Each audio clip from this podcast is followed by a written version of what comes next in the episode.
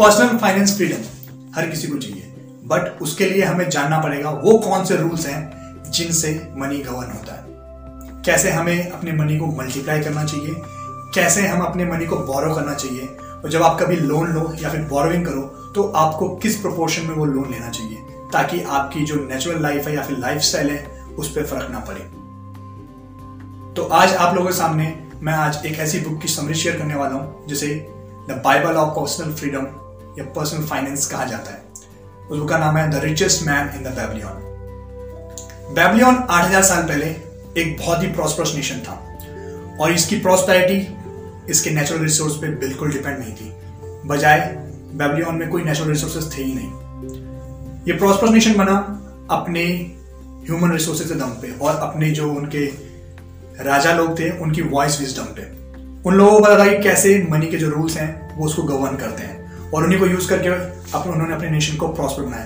इन्हीं रूल्स को अगर हम अपनी लाइफ में यूज़ करें तो हम भी पर्सनल फाइनेंस फ्रीडम अचीव कर सकते हैं। जनरली लोगों को लगता है कि वो हार्ड वर्क करेंगे अर्न करेंगे सेव करेंगे तो उनको फाइनेंशियल फ्रीडम मिल जाएगी। बट ऐसा होता नहीं है। क्योंकि अगर ऐसा होता तो मोस्टली लोग वेल्थी होते हैं। वेल्थी होने के लिए आपको उन रूल्स को जानना पड़ेगा, जो मनी को गवर्न करते हैं। तो जो पहला रूल है जो मनी गवर्न करता है, वो ये है कि जितना भी आप अर्न करते हो, उसका सर्टेन पार्ट आपका है। एंड मोस्ट लोग क्या करते हैं कि जितना भी आप अर्न करते हो, वो पहले स्पेंड करते हो। अगर कुछ बचता है तो कुछ रखते हैं। बट अगर आपको वेल्थ क्रिएट करनी है तो आपको सबसे पहले अपना पार्ट अपनी पॉकेट में डालना पड़ेगा। और वो पार्ट एटलीस्ट टेन परसेंट होना बहुत ज़रूरी है। तो टेन परसेंट जितना भी आप अर्न करें, उसको आप हमेशा अपनी पॉकेट में रखें। जो रूल नंबर सेकेंड है, वो बोलता है कि take advice from only those person जो कि वेल्थ क्रिएशन में एक्सपर्ट है।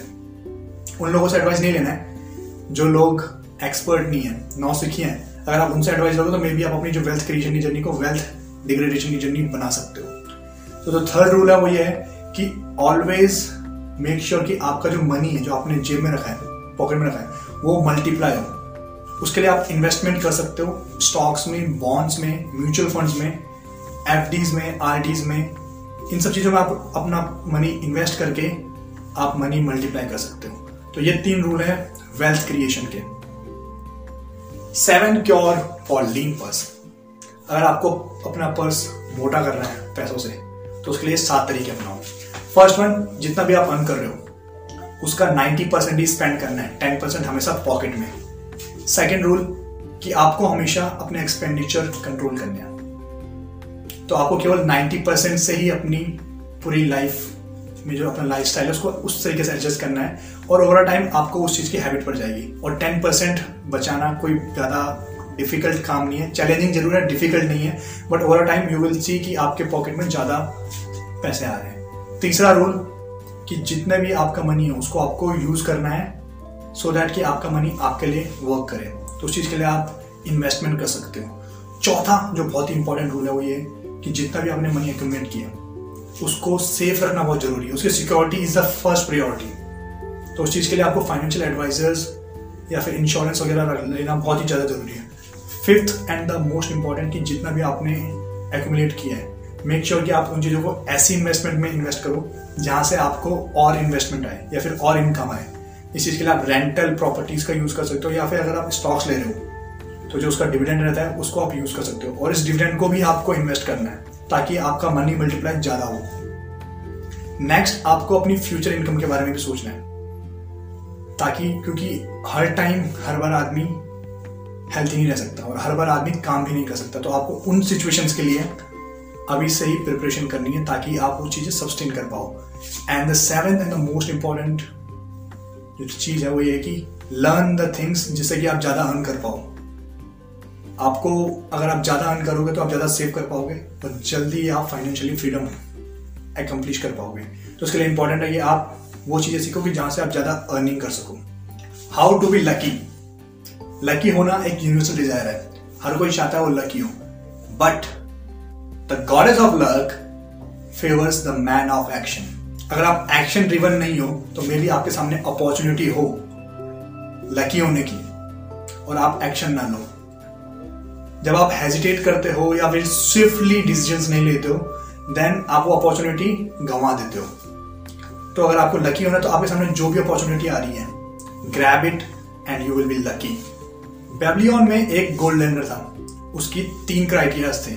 जिन क्राइटेरियाज पे वो किसी को लोन देता था या फिर गोल्ड देता था। तो जो पहला क्राइटेरिया था, वो ये था कि वो केवल उन्हीं लोगों को लोन देता था, जिनके पास उस लोन के अगेंस्ट में कोई एसिड है, ताकि अगर वो लोन नहीं पे कर पाए तो वो उस एसिड को बेच के अपना पैसा रिकवर कर पाए। सेकंड रूल जो वो फॉलो करता था, वो ये कि वो केवल उन्हीं लोगों को लोन देता था, जिनके पास स्टडी इनकम सोर्स थी। एंड तीसरा रूल वो केवल उन लोगों को लोन देता था, जिनके पास कोई गारंटर है, उनका फ्रेंड या फैमिली मेंबर में से जो ये एश्योर करे कि उसका जो मनी है वो रिपे हो जाएगा। और आप लोगों को जान के ताजुब होगा कि यही तीन रूल्स आज भी बैंकिंग सिस्टम में यूज़ होते हैं।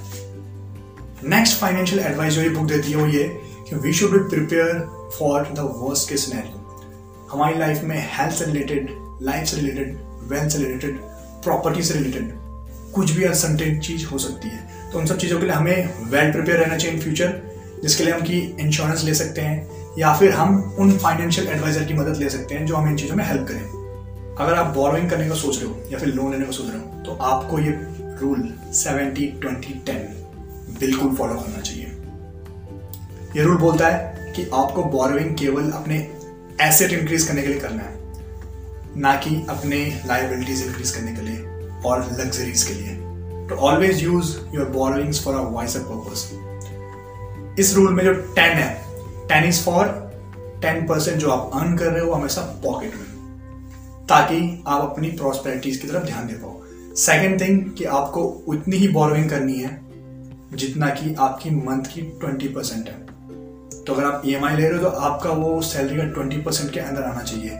क्योंकि अगर वो ट्वेंटी परसेंट के अंदर नहीं है तो आपका लाइफ स्टाइल पे उस पर फ़र्क आएगा, आपकी फैमिली पे फ़र्क आएगा, आपकी हेल्थ पे फ़र्क आएगा। तो इंपॉर्टेंट है कि आप केवल ट्वेंटी परसेंट के अंदर ही नहीं और ट्वेंटी परसेंट रीपे के लिए करें। एंड बाकी सेवेंटी परसेंट आप यूज़ करें अपने एक्सपेंडिचर्स के लिए।